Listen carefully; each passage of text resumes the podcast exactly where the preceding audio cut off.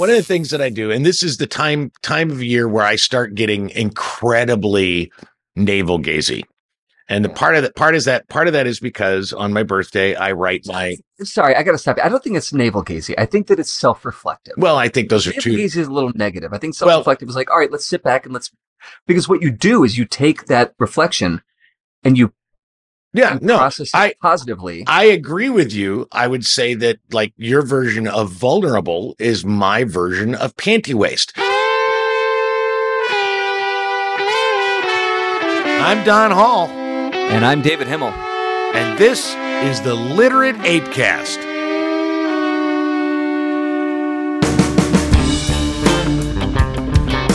The literate A guy uses bad words. If you don't like bad words, maybe shouldn't listen to it.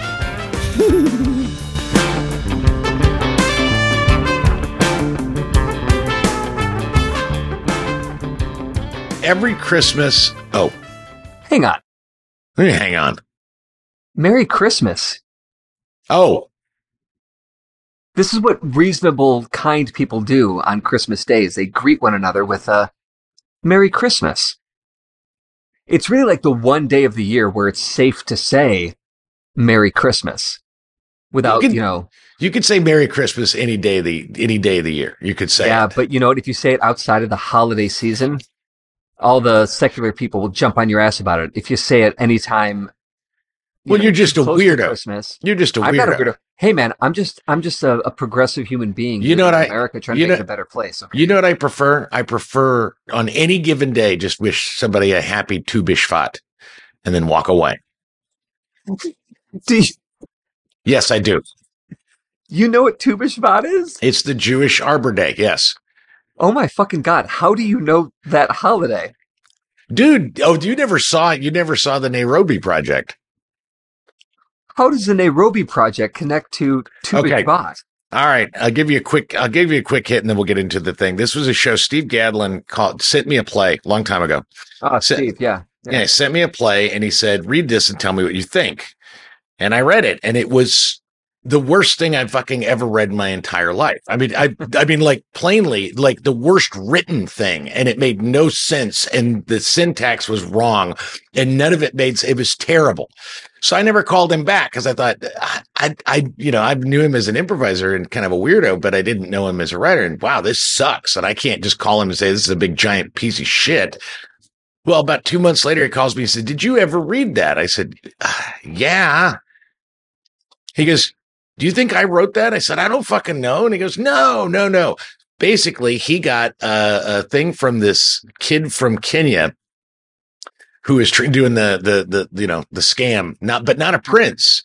He, he had found out that Steve was a producer of plays in Chicago and this kid was a playwright. And for a thousand dollars, he would write him a hit play.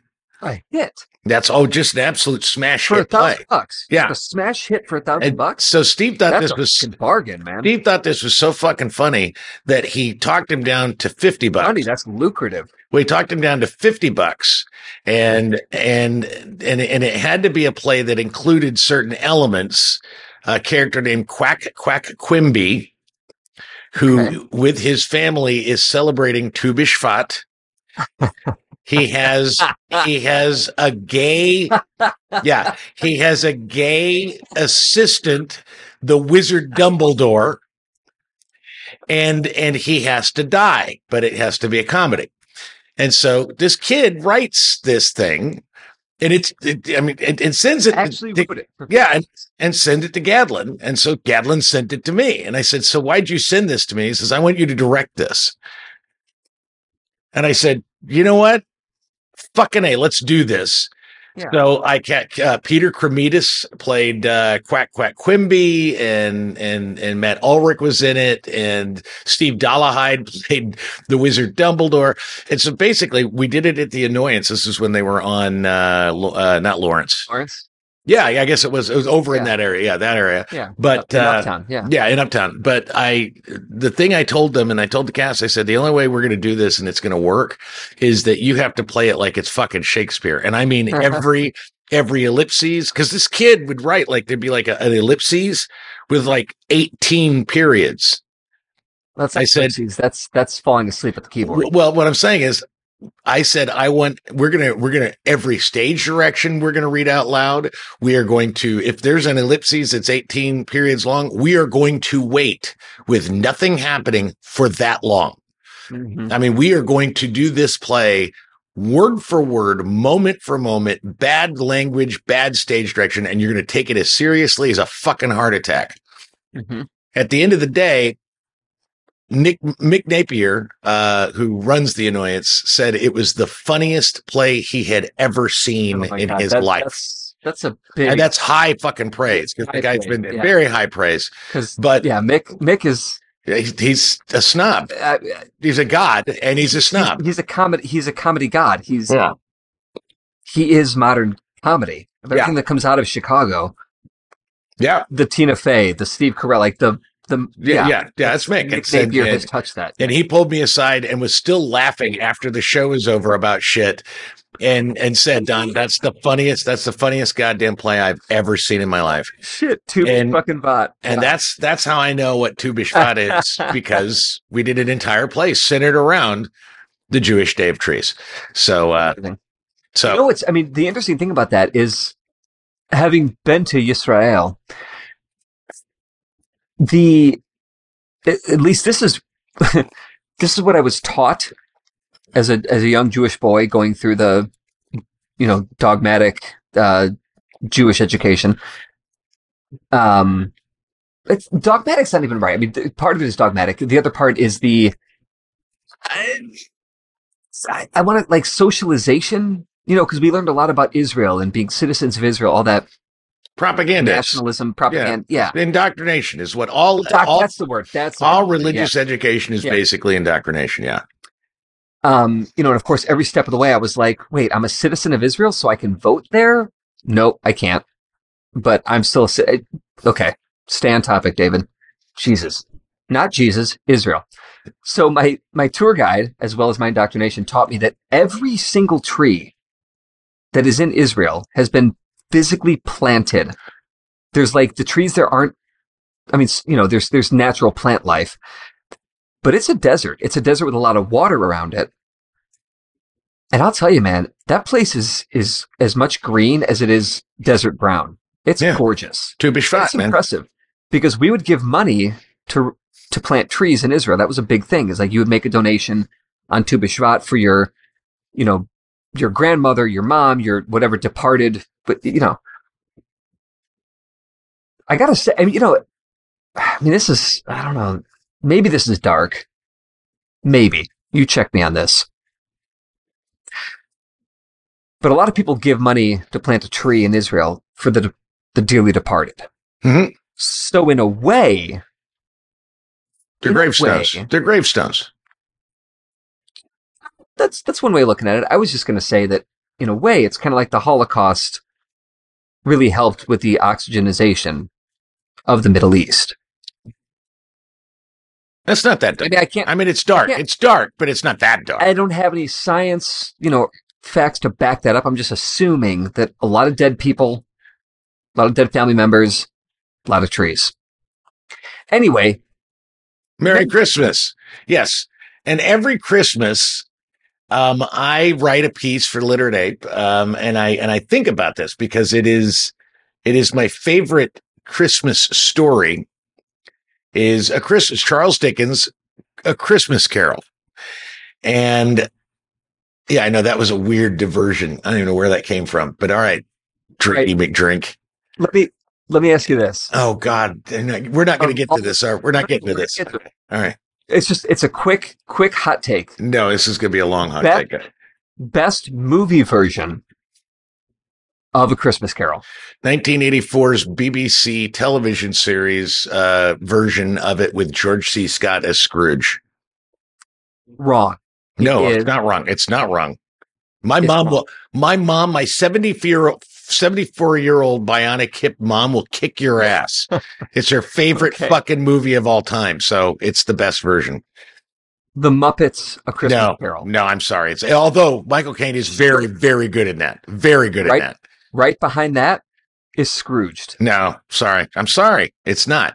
Don't be sorry. Just just No, you're just wrong. You're, facts and be you're, right. you're, you're simply wrong. Anyway, that's the Anyway. best version. Anyway, so I Muppets. no, it's not because the one that is the most closely hewn to the actual source material, with the sole exception that Scrooge is described as a very thin man, um, and George C. Scott is not a thin man in this in this film. Um, aside from that, it is as dead on. Uh, uh, uh, an adaptation of the novel that you could of the story that you could ever find, almost word for word. The Muppets made it better. No, they didn't. And Edward Woodward is the greatest gross, uh, ghost of Christmas present ever done. He's so because everybody else plays the ghost of Christmas present as sort of this just sort of Falstaff, funny, goofy character. And I'm telling you, Edward Woodward, he he's got that, but he is fucking menacing, and he I'll fuck tell you. He fucks Scrooge up. My my ghost of Christmas present would be would be death. No, that's that's the ghost of Christmas future. That's the whole point. Yeah, that's my whole point. Okay, so you're you don't live in the present, you'll just live in the future. All right, let me get to my fucking point. Uh. My point is, I I am always fascinated by the concept of Jacob Marley's everything No. Jacob Marley's chains, and he he says he says you know in the uh in the actual uh it- well I mean in in the book and and in all the stories there's just a short clip of it And who don't know, Charles Dickens was a, a writer. He was an author. yeah. He wrote books. he says he's covered on Liter- on the Literate Ape cast discuss. Yeah. And so in the book and in the film version, the 1984 film version, uh, Jacob Marley is basically a corpse that comes to him before all of the other three ghosts to tell him that the three ghosts are coming. But one of the things he comes out and he's, he's covered. I mean, he's a ghost, but he's just covered in these huge chains, right? And when Scrooge asks him about the chains, he says, I wear the chain I forged in life, replied the ghost. I made it link by link and yard by yard. I girded it of my own free will, and of my own free will I wore it. Is its pattern strange to you? Scrooge trembled more and more. Or would you know, pursued the ghost, the weight and length of the strong coil you bear yourself? It was as full, it was full as heavy and as long as this seven Christmas Eves ago. Have you labored on it since? It is a ponderous chain.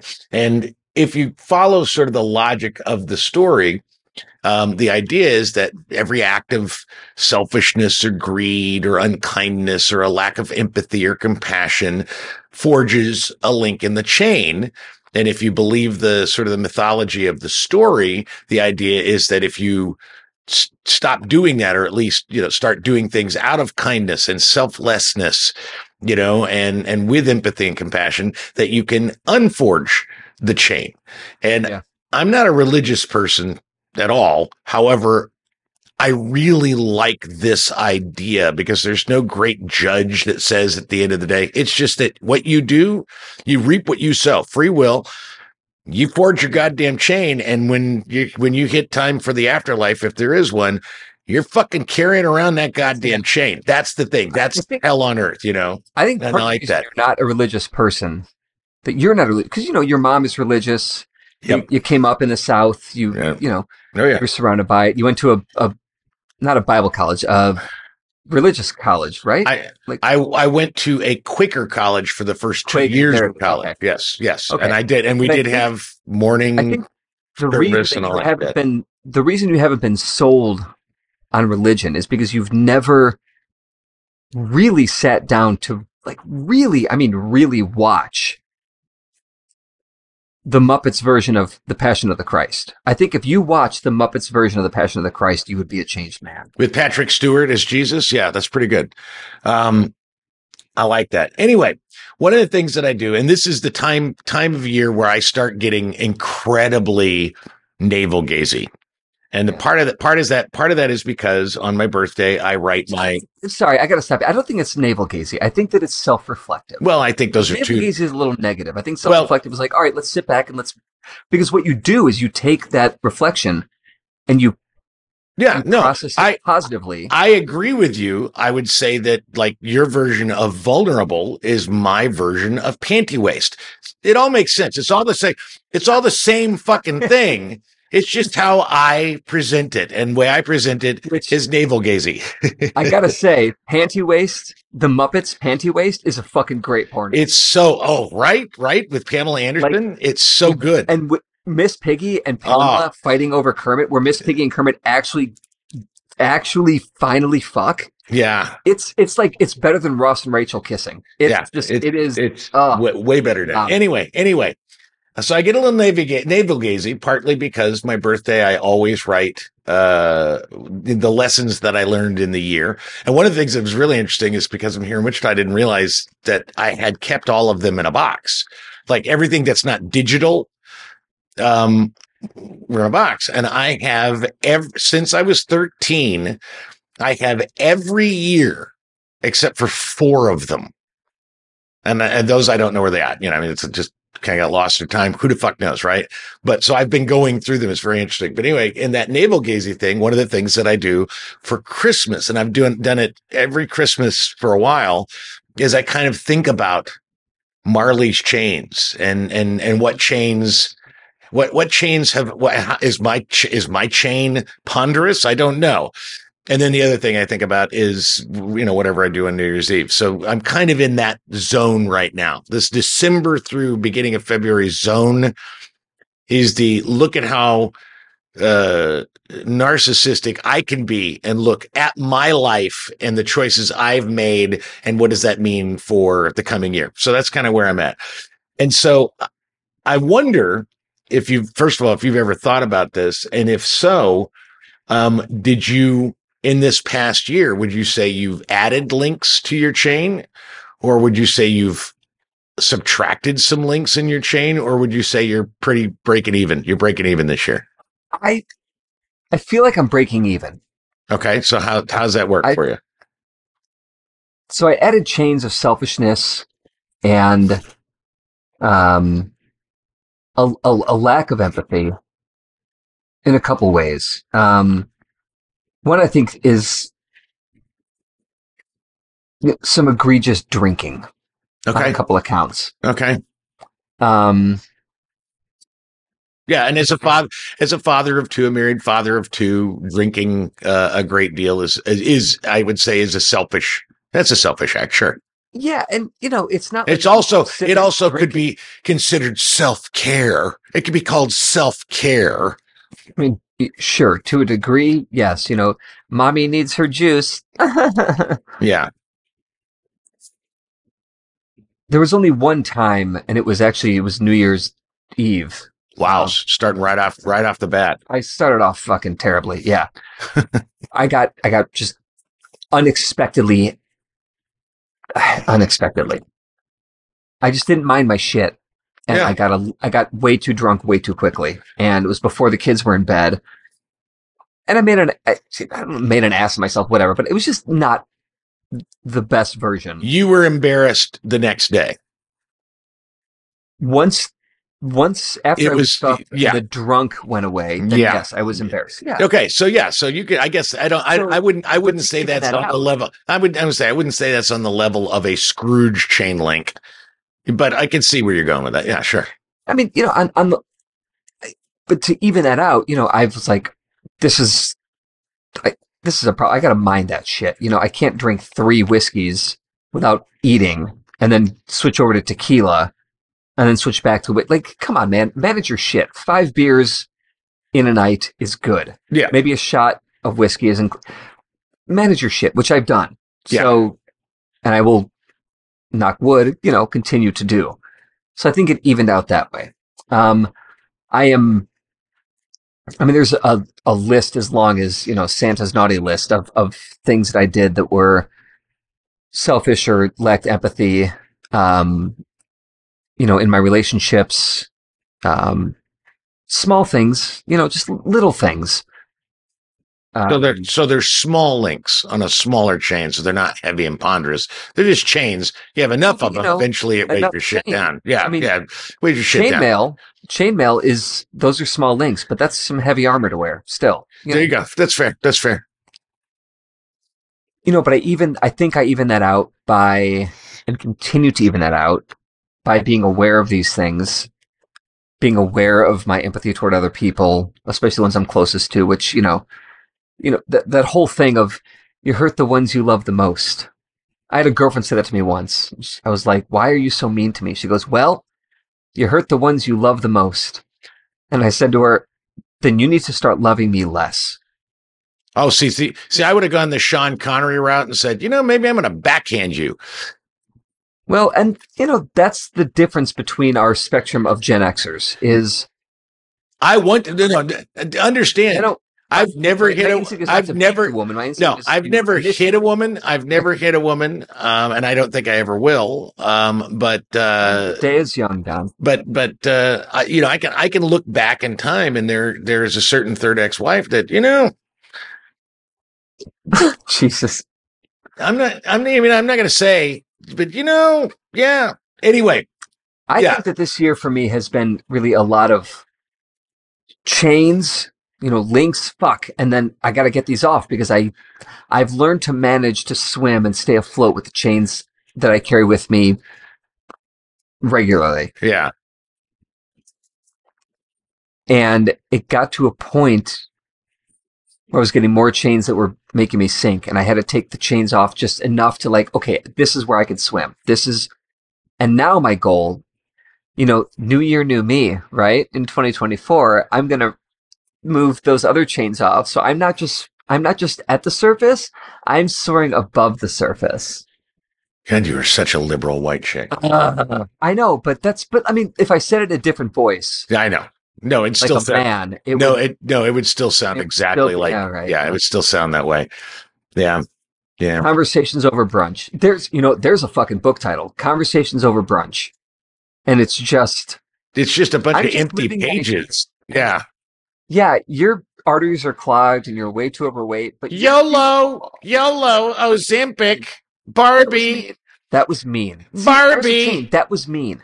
That no, What I just said right there. but you're that not was- being mean. You're not being mean to anyone specifically. You know, I was like, there's again. I think you it's have very. worse, Don. I'm, I think you have a very low bar. I, I, you know, I don't even think you've really dove into this because your your example of what what constitutes what builds a chain in the Marley's chain world seems pretty small Well, and not you know, not and not compared to Marley. and and I'll argue not particularly honest, but we'll get there. Uh, Maybe we'll Okay, get there. Hang on, hang on. What? because here's the hold thing. on. Because Marley's chains, like, I don't think, and correct me if I'm wrong. Marley was a fucking asshole. Scrooge was a mean spirited, mean hearted fucking prick. Yeah, you know, they were selfish, they were cheap, they were, you know, we can all be these things at times, but they are not the things that define us. Those are the things that defined Marley and Scrooge, which, you know, in literature, your characters sometimes have to be the absolute thing as a way to initiate the plot. Yeah. Well, I mean, exactly what Marley's visit does. No, I mean it's it's it's a it's a story of archetypes. It's a it's a metaphor for something larger. I think it's a very good one, and it and it sticks. But I, I'd love to hear how you think that I'm shortcutting my well, I mean the whole the, the whole the whole idea that your night of heavy drinking was uh like a big like this big act of selfishness is is sort of like calling uh calling somebody a name violence. It's like no it's not that big an act of selfishness. You have definitely i mean i don't know. Actually i don't know. But i imagine you have done something terribly and shitty to someone that you're not going to admit to. So you'd rather go with i drank too much one night. That's really not a very serious We're not talking about this year, though. We're talking about No, we're talking about. talk about the sh- like terrible things I've done to people. We're gonna have to go back a couple of years. well, no, I'm talking about. Well, that's what I'm talking about. I'm talking about this year because that's the thing is when I anything like uh, when horribly shitty to somebody. I mean, you know, Well- talk to my wife, but uh, my I- wife. Yeah, no, because I, I I thought about this and I, and I realized I realized a weird thing, and I hadn't thought about this until I was thinking about this question, is that I do think that uh, I unforged some chains this year because uh, you know I spent a lot of time helping my mom and dad, you know, and driving them around and making sure that my mom, you know, it's like it's, and I think that is a more selfless thing, and I think that's good. I haven't added i don't think i've added any chains this year but i also recognize that maybe one of the this year. i i have made no relationships with people. I have not hung out with anybody. I don't want to know anybody. I spend most of my time completely by myself. And how let's be honest how much fucking damage can you do when you just kind of isolate yourself from the town you're in? And so the fact I is if yeah. I had if I had been maybe more present and more involved in the community here, I I I, I kind of wonder is maybe that you know because that's kind of the opposite lesson of Ebenezer Scrooge is that his lesson is go out and serve the community and be with people and invite yourself over to dinner when people don't really want you there and you know tell the joke uh, that you know to to indicate that you were there with a ghost and you heard them playing this fucking game and they're gonna go what how did you know that it's all wink wink but my lesson seems to be the less interaction I have with people, um, the less chains I I create. Well, of course. Well, I mean that's not a great lesson.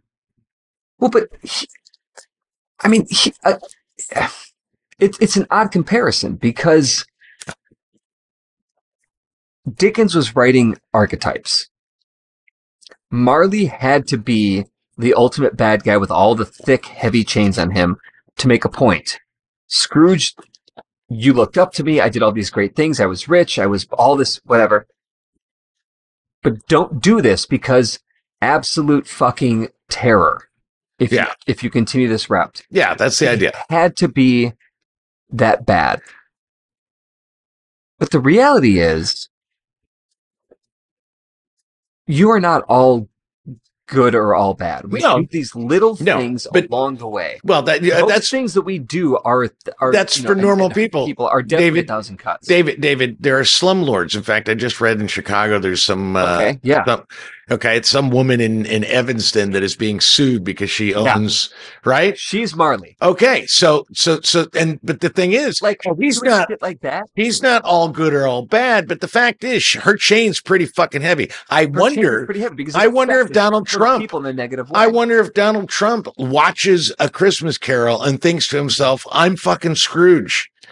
Well, to that point, let me let me read something that I, I put in my post-it notes uh, on Friday. None of us sees ourselves as Mr. Potter.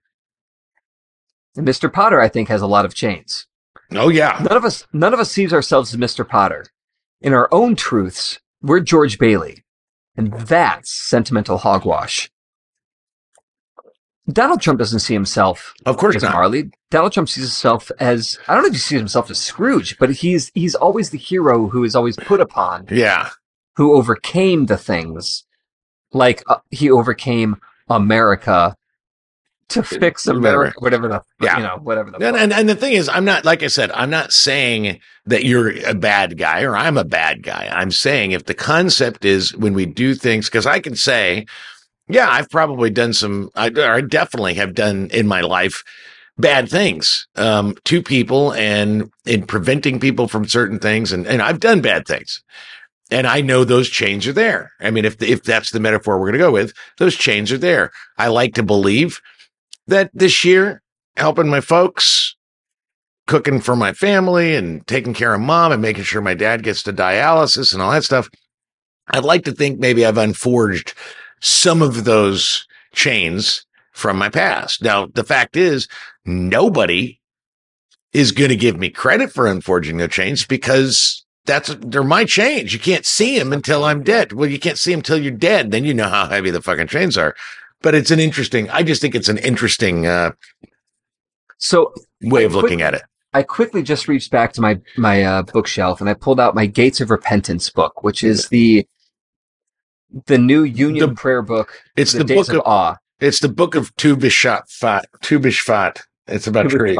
Yeah. Right, yeah, that's what I said. No, this is this is the book um, that I mean, I guess it's a little antiquated now, but there's probably updated versions. Anyway, it's a book that you read during the Days of Awe, which is in, in Judaism, Rosh Hashanah to Yom Kippur. So it's the prayers and all And that. like and like all the like all the hot uh, Jewish American princesses are in bikinis, so you go, ah, yes, I knew that. See, I told you, I knew lots about Jewish stuff. you're basically a rabbi. I'm telling you. So I have I have dog eared and and you know a couple pa- my favorite passages from all this stuff. So I just I want to read you a, a small section from Yom Kippur. Yom Kippur is the Day of Atonement, Yes, I did know that where you think back.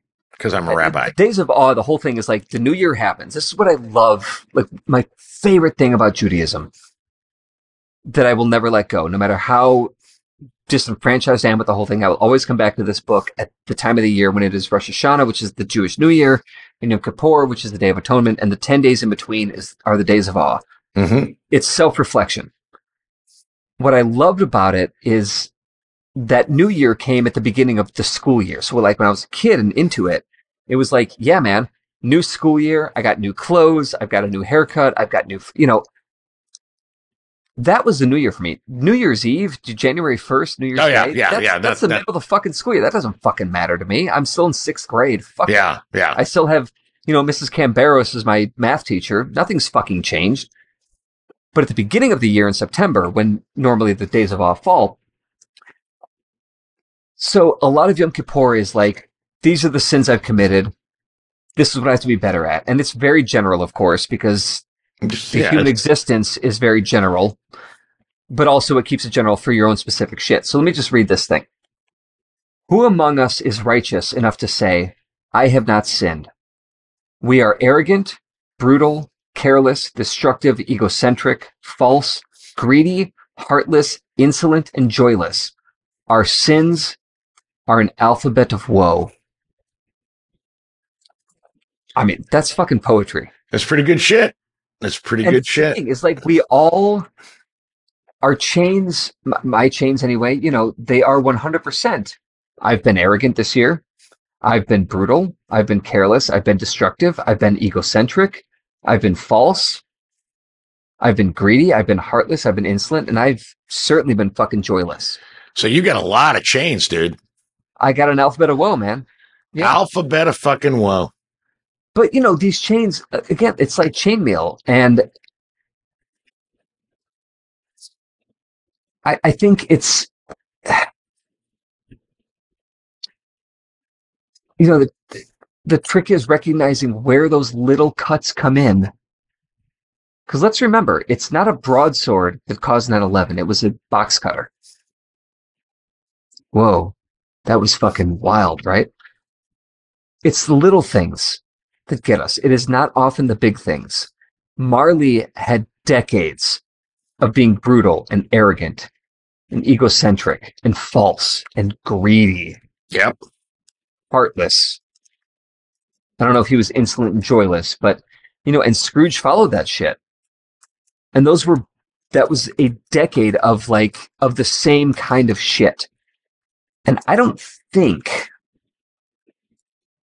that I make the exact same mistakes, that I follow the same kind of procedure every year. It's different versions of Yeah, it. Yeah. like little things and like, okay, I fucked up, someone calls me on it, or I recognize it, I gotta fix it. So I you know, I, I think that my links it, it, and again, there are people out there that will disagree with me on this. I know. My links are small and the big ones I've I've worked really hard to undo. I I don't know. It it's it's tricky because we're talking about archetypes here. Archetypes are hyperbole.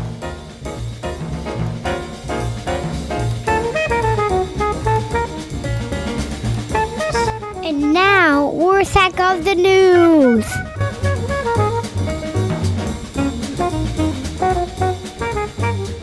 In how was your guilt over employee wages today? In the Wall in the Wall Street Journal, tired of tip requests, consumers are getting stingy. Good. I it it's the overcorrection. It, here's the thing: if if American society were to were to be on this podcast right now and talk about their chains, I think overcorrection would be the thickest fucking link that they would have to account for. I think it was it was my buddy Tommy Mills who said that he was at Jiffy Lube, and they had like a, a tip thing at Jiffy Lube. I was Hey. at the post office. I went to the post office buying stamps from him on there's a fucking tip thing. I was like, you gotta be kidding me. The post office? all for tipping, 100%. And I, I tip at a minimum, unless service is shitty, I tip at a minimum of 20%. Minimum. Yeah. If service is shitty, maybe 18. Yeah. Um, th- th- I don't know if this is tr- if this is true, but they say, or I heard at some point from somebody somewhere, that TIP stands for to ensure prompt service. I don't know. I don't I Here's think the thing. Hey, I think somebody made that up.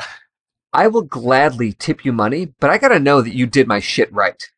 I gotta drive off your fucking lot, go a couple miles, and make sure that my oil is lubricated. I'm not gonna ti- I'm not gonna tip him anyway. It's a Well, fucking Jiffy Lube. But like, here's why tipping at a restaurant works great because the server comes, they provide an experience, they bring your food out on time, it's hot, they get the order right, you know, it's medium rare, like, and you're like, this was fucking great. Here's the cost for the food, and here's for doing extra fucking good work because the work you do is tricky. Fine with that.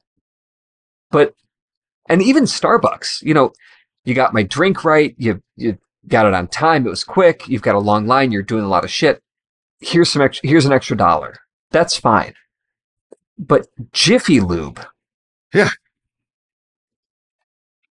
I'm not going to tip you for something I don't know that you did fucking well or I'm I'm just gonna start walking around. I'm gonna start collecting uh like uh fortune cookie things, the little Mhm. messages and fortune cookies. And when Like I see them, fortunes. yeah, the fortunes and uh the fortune cookies, the little slips. Oh, they're the fortunes. Yeah, that's what I said. And That's I'm gonna they're called for because they're cookies with fortunes in them. They they're not slip but, but they're, but they're not always fortunes. Sometimes they're just like Sometimes good pieces just- of advice Yeah. or yeah, you know, or bullshit. Anyway, hey, what I- white more. I got Yeah, one from Panda yeah, Express. and so what I wanna do- white more. Yeah. And so when I go to some place like a McDonald's where they want a tip, I'm just going to hand them one of those and say, keep the change this, that this inspires. Well, okay, McDonald's is a great example because I always ask for my fries to be well done, a little extra crispy. There's a place. You- wait a. Wait a minute. You go to McDonald's and ask for them to make, to, to, to take the, the, the, the cookie cutter fucking French fries that they make a thousand billion times and do them a little extra. yes. You fucking, oh my God. I went to summer camp. Okay. Yeah, okay, pretty much. I, I mean, I, I understand you go to a restaurant. You go to a restaurant, you say, Yeah, I'd like my I'd like my hash browns a little extra crispy. You go to a fucking McDonald's. These are these are high school kids. Well, actually not anymore. They used to be high school know, high kids. school kid. Yeah, this- decades. They- But, but, I mean, but the bottom is this is the lowest skill wage you're ever going to make in your life. You, they don't even have to do math. They have pictures of burgers on the Yeah. goddamn cash register. And you're asking the fry guy who literally is just taking a thing and following directions on a bag of frozen fries to do it a little extra. I, I, it's surprising to me they don't spit in your food, I've man. been doing this for years, and for Well- a long time they couldn't get it right. But now they will. There's a, a menu item. Like you will ask. You know, you look at your menu. Your Do you pay extra for extra crispy fries? and it'll say like you know number three cheeseburger meal whatever fries and then like a well done it's a thing that exists and the one You're we go to kidding here me. cicero and addison they get it right nine out of ten nine and a half out of ten times in. It's beginning to look a lot like Dickens' books. In AP News, U.S. homelessness up 12% to highest Mm-hmm. reported level as rents soar and coronavirus pandemic aid lapses.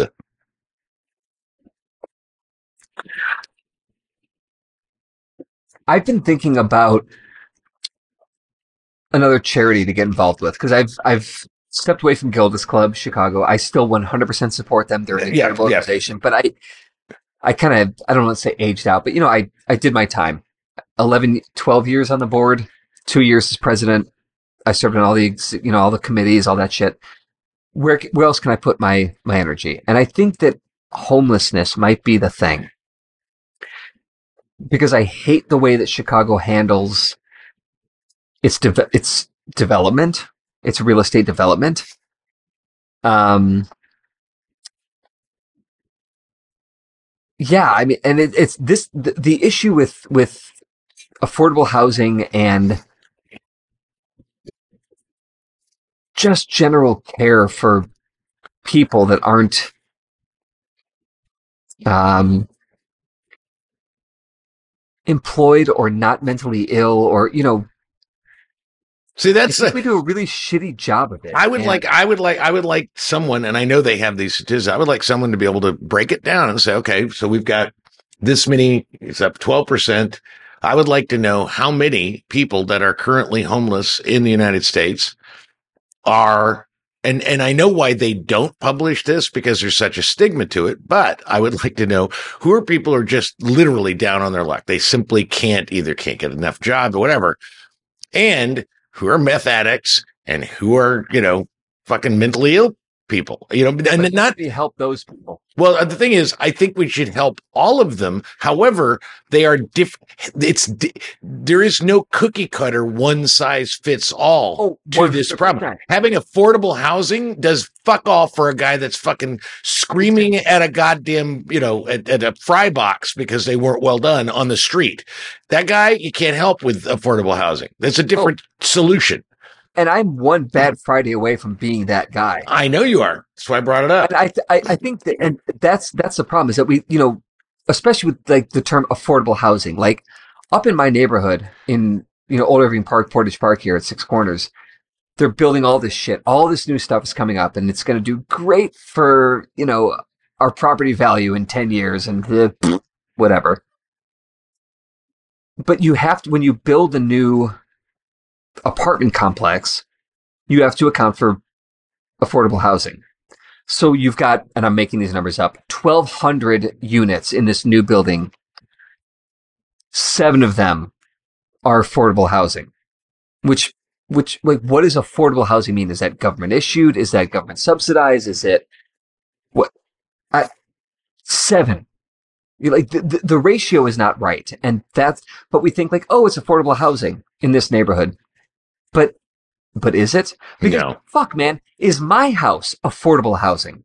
Is a home for somebody who's making 90 grand a year, which is a lot of money, but they can't buy a fucking house in Chicago? We don't have affordable housing. We have expensive fucking housing. And if you're lucky, the fact that we own this house is merely because my grandparents got rich. Yeah. There's a long story to that, but it, I mean that like we we could afford this house on our own, but we'd be fucking broke. We would be house poor as fuck. In. Thank God Bob Cratchit spanked the shit out of Tiny Tim in New York Mag in New York Rise magazine. I'm sorry. No, no, uh-huh. you, no, I'm not. I'm not. You let me. g- The rise. Bob Cratchit beat his fucking crippled son. Are you kidding me? Just yeah. That, how do you think he got crippled? The No, rise. beat his wife. No, the, well, there you go. The rise of the accidentally permissive parent. There's a new thing called gentle parenting now where you reason with children rather than like when the kid be misbehaves, just smack the shit out of him. And, uh, I'm all for corporal punishment.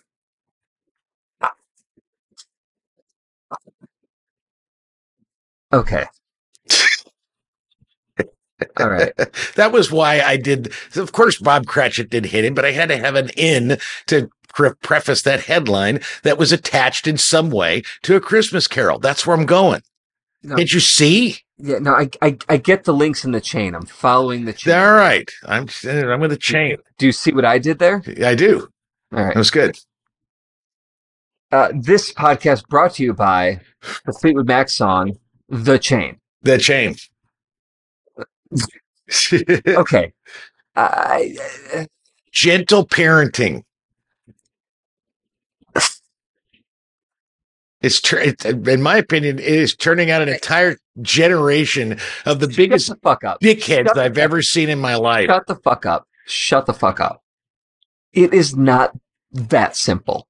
There is a degree of, you know, uh, pussifying our, I- our nation's children with Your word, this. your word, not my word. I didn't use that word. I did not use that word. I did say panty waste earlier, but I didn't say pussifying. Sorry. when when I was a kid, I got spanked. My one of my favorite stories. My mom's mom, my grandma, who's still among us, Harry's great grandma D, GGD.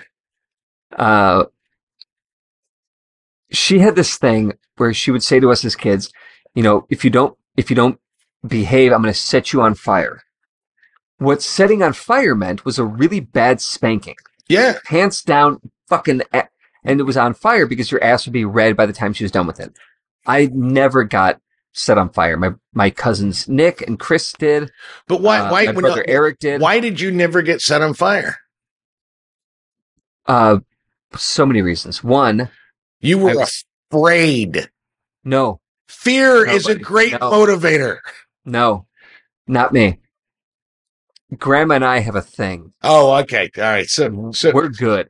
so you were, it was gentle parenting for you. She But- threatened me. but you there was some knew- fear in that. Be like, David, you know, be like, oh yeah, right. Let me check myself. But it wasn't a fear. It was out of, I'm I'm grandma's best boy. Like I'm not gonna fuck this up. What am I? What am I stupid? So there was a time where grandma and I were out. I don't know, probably at Kmart or something. She's probably spoiling me with a bunch of toys at Kmart. We come home. I grew up next door to my dad's parents, and we roll up on the driveway and my my grandfather Poppy is is out watering the yard or whatever, and he sees grandma drive up, and he comes up and he goes, and we get out of the car, and he goes, "Hey Dee, I wanted I wanted to talk to you about something," and she's like, "Sure, Harold, what's up?" And he says, "What's this I hear about you putting matches to the boys?" And I remember seeing her. I was probably seven or eight. Yeah, years old yeah, yeah. time. And I remember seeing her face like, "Fucking what?" yeah. She's like, I what what what do you what? What do you what do you mean? And I could tell like the contentious like holy fuck boom because this is in-laws, Yeah. you know, calling each other out on or calling one another out on on parenting or grandparenting. Whatever. And she says, I, Harold, wh- uh, wh- what what are you what are you talking about? He says, Well, I've heard from from the boys that you um when they misbehave, you you set them on fire. And she starts laughing and she's like, "Oh, Harold, no, no, no, no, no. David, tell tell Poppy what setting on fire is." And I said, "Oh, Poppy, that's just a really bad spanking." And Poppy, with his pipe in his mouth, takes a big puff and he goes, ah, "Okay," and then goes back to like whatever the fuck Dude, doing. see, see, my story, my story. I won't tell a specific story, but I will say that my mother has has since I've grown since as as an adult, she has admitted to me that sometimes she'd spank me even if I didn't do anything wrong, but she was just having a bad fucking day. Yeah. I got spanked for fucking everything. You know what? But your ass is taut like a fucking leather glove. That, that's what I, that's what I'm talking about. That's My all I'm dad- talking about. so my dad, there was one time my brothers and I were upstairs fighting about something. Mom was out doing whatever, and dad was downstairs watching TV, and my brothers and I were fighting. And I remember him yelling up, "Knock it off!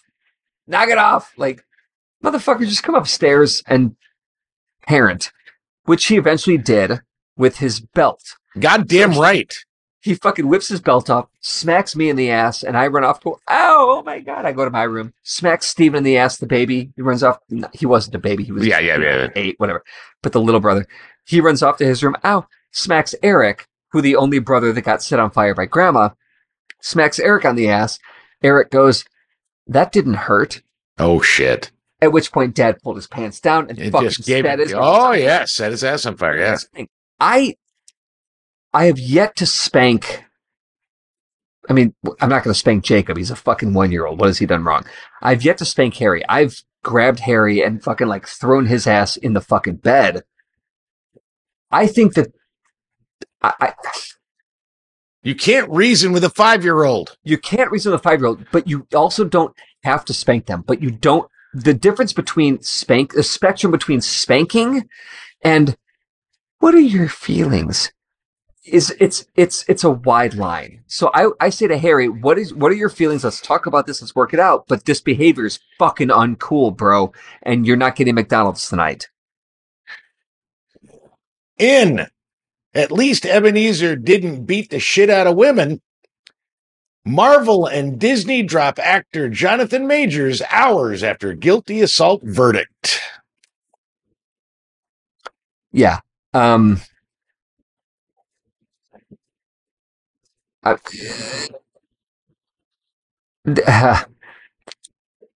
look, man, he's been found guilty of being a fucking abusive dick.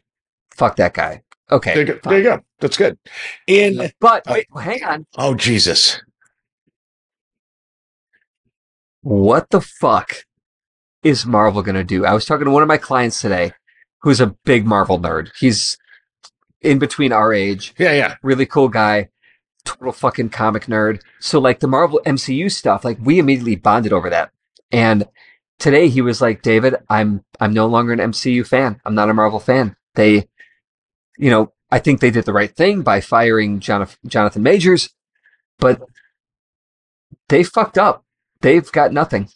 They've. Oh, see, I think I think I- I no, tell your tell your friend that if he really wants to know the answer to the question of what is what is Marvel going to do, give Edward Norton and Terrence Howard a call, and you'll find out. tell me more about that because I like where this is going, but Well, they didn't- that. Edward Norton was the fucking Incredible Hulk, Yeah. and then they didn't like him, and so they recast Mark Ruffalo, and Mark Ruffalo made a shit ton of money. Terrence Howard was Rhodey. He wanted a whole lot more money. They said, "Fuck off." I got Don Cheadle.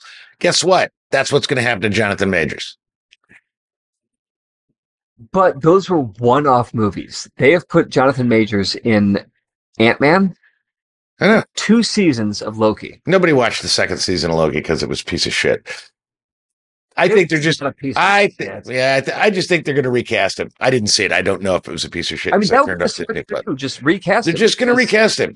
Yeah, It's multiverse. They can they do, do. It's multiverse. They can do anything they want.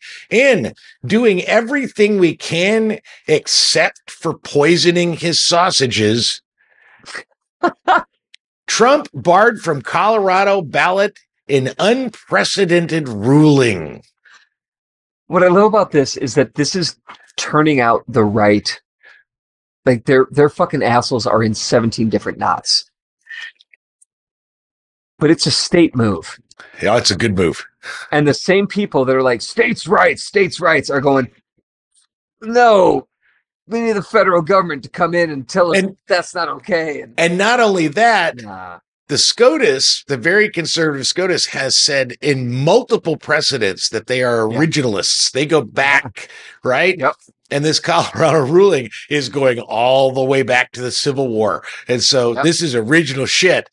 Yeah, we'll see. We'll see We'll see exactly how full of shit. Uh, this is like the one Yeah. thing of the political shit fuck goddamn cluster crystal knocked year that will be 2024 politically in America that I'm excited about is Yeah. how are they going to fuck how is the Supreme Court going to fuck it up or do the right thing because we've got new Clarence Thomas shit I know. I, about his yeah, uh, yeah. Salary. to- yeah, what a yeah. fucking cunt.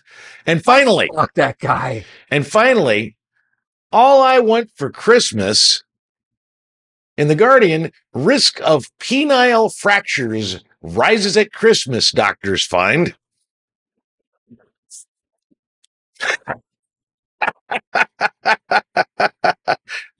The holidays could be a lonely time for a lot of people, a desperate time, a horny time for a lot of people. I know that I have gotten laid a plenty because merely because of you know the eggnog.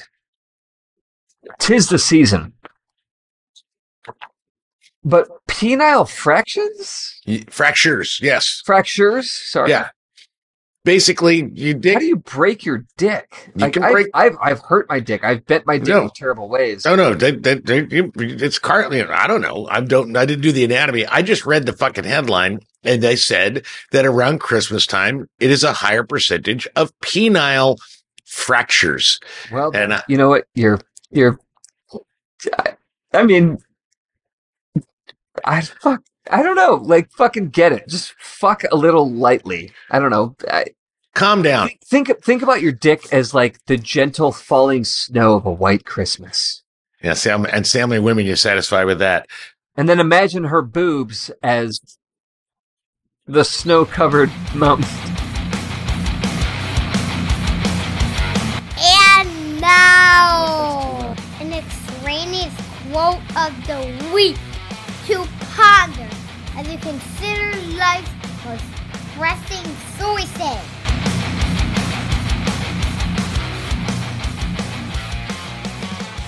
My quote of the week is from the film It's a Wonderful Life. At the end of the film, where Clarence Odbody has sent a note to George Bailey that says in, in the in the book uh, Tom Sawyer, right? It's Tom Sawyer, right? There's a Huckleberry Finn. No, it's Tom Sawyer. No man is a failure who has friends. This resonates now because of the year of chaining and unchaining, linking and unlinking that I've had. And this is a thing I've known for as long as I can remember.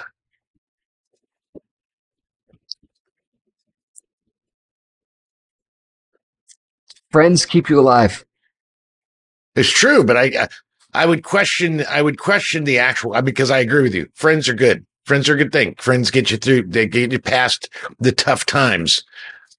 On the other hand, I've had I had friends. I've had friends for the last couple of years. You're one of my friends. Joe's friend. I've had friends, but it would be a hard argument not to say that when it comes to marriage, I'm a massive, overwhelming failure. So it's not that no man can be a failure who has friends. It's that the failure does not sting as much with the help of friends. Yeah. Okay. But considering where the quote came from and why it came Fair. to him in that way, That's fair. George was convinced that he was an absolute fucking failure because he lost eight thousand dollars and was and couldn't afford and was going to go to jail and all this other shit.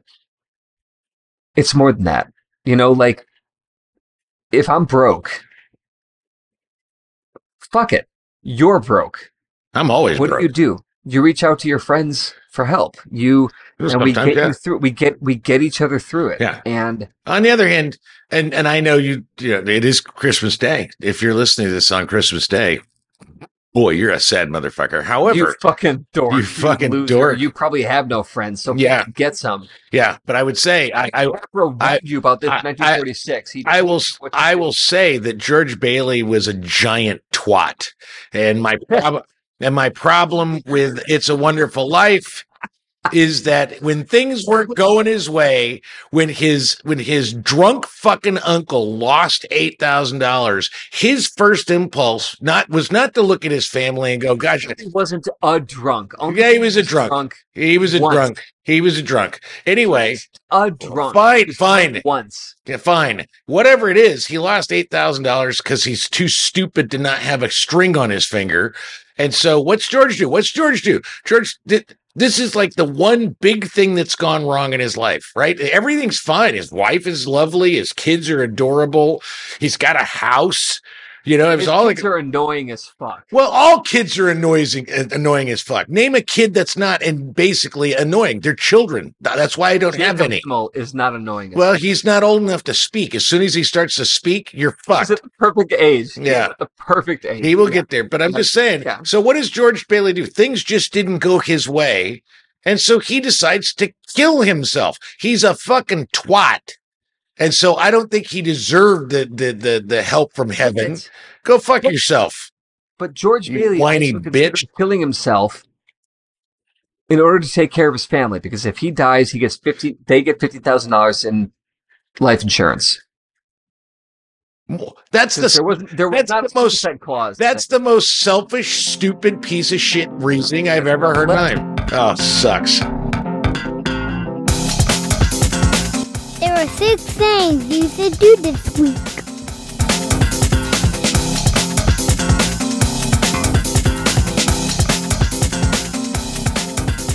My first thing this week is a read. Uh, it's it's for me to read. I have not read it yet, but I have to talk about it because god damn this fucking headline. It's in the Atlantic. It's an older one. It's from 2019. Can a dolphin really commit rape?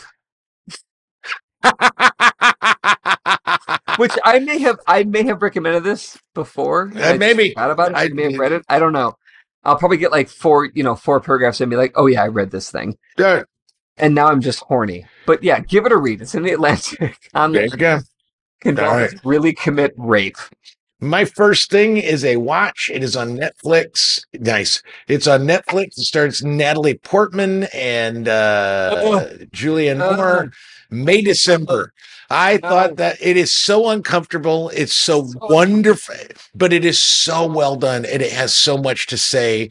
I read a, I read an article about Natalie uh, Natalie Portman that she is at her best when she's playing a really bad actress, which is actually true Oh, nice. Okay. like you know it's like there's some when she's playing uh, somebody is just cloyingly trying desperately to be a good actress but can't Yeah. quite get the thing that's when she's the best actress she can be it's great and Julianne Moore is is brilliant and it, it- this is hard it's basically about the the Mary what Mary Kay Mary, Mary Kay Letourneau. Turno, who basically fucked her 13 year old student and then went to prison for it, had a baby with him, and is now married to him. And then that she's dead now. She actually died of cancer. Um, but yeah, Fucking but- tragic, dude. but basically, basically, this is a movie about a TV actress that comes to town because she's playing uh this character playing this woman in uh, a movie and it is dark and brilliant and some of the best it's some of the it's todd haynes and that guy is so fucked up i love it i loved it I started this movie and I had to turn it off because it just was not the vibe I needed at the time.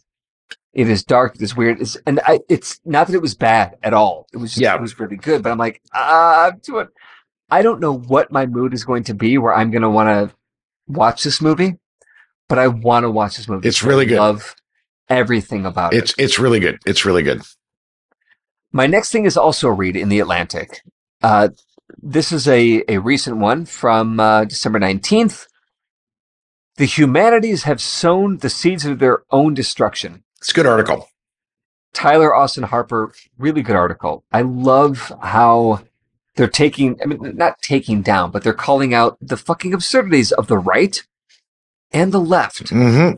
But mostly, this is a call out of the fucking elite, which is shared by the right and left. The Yes. elite is not a, a catch all for progressives or No. liberals or whatever. It's fucking rich people in power. Mm-hmm. And it's a really well written article. Um, there are a few points where I was like, wait, what is that word? And, I, you know, so there's a, a bit of, you know, mm, Yes. I went to college to it, but great article. Yeah. My second thing is also read In the Atlantic um, by Derek Thompson How Anxiety Became Content. Subhead The way we commonly discuss mental health issues, especially on the internet, isn't helping us. Good read.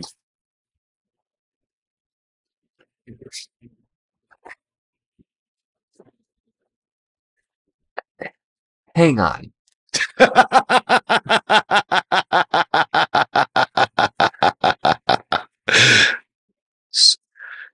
So, and I, I, I I'll, I'll read the story, but what you're what I'm getting from it, what you're telling me, is that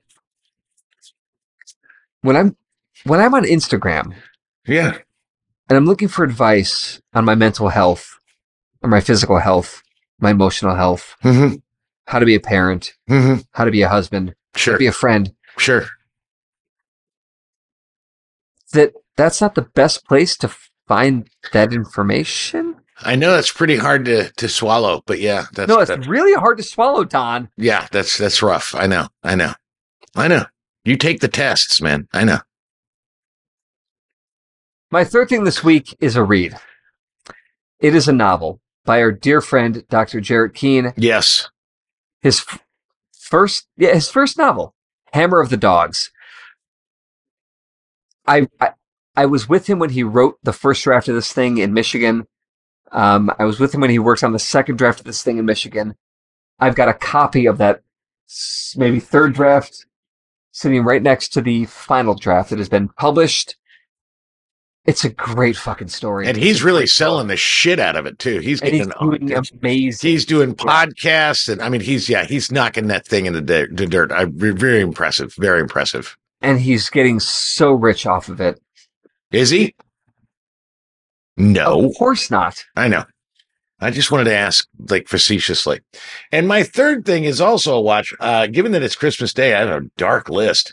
Um, Netflix also again, uh, Ethan Hawke, uh, Julia Roberts, uh, written and directed by Sam Esmail, who wrote and directed Mr. Robot. Leave the world behind. It's everything that Don't Look Up desperately wanted to be, but was too smug and assholey to, to accomplish. This is a great dystopian, uh, world ending film. It's great. It's really well done. Merry Christmas and Happy New Year. Happy New Year. Enjoy your Merry Christmas. Our next episode will land on New Year's Day. So, uh, we'll talk all about New Year's Eve next week because we're kind of obligated to. Resolutions. I'm going to work out more and I'm going to, I'm going to lose the dick weight. I'm going to fracture my dick and hit a woman. Okay.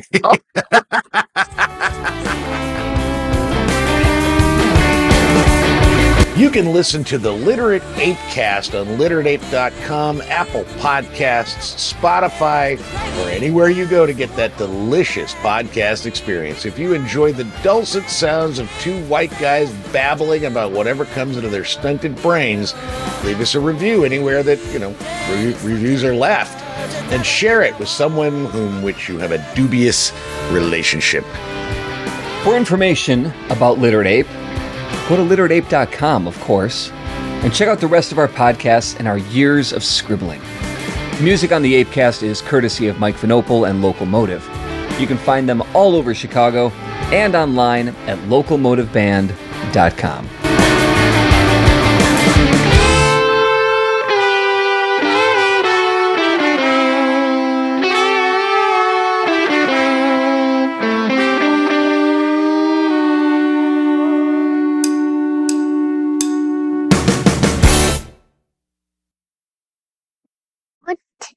What the fuck?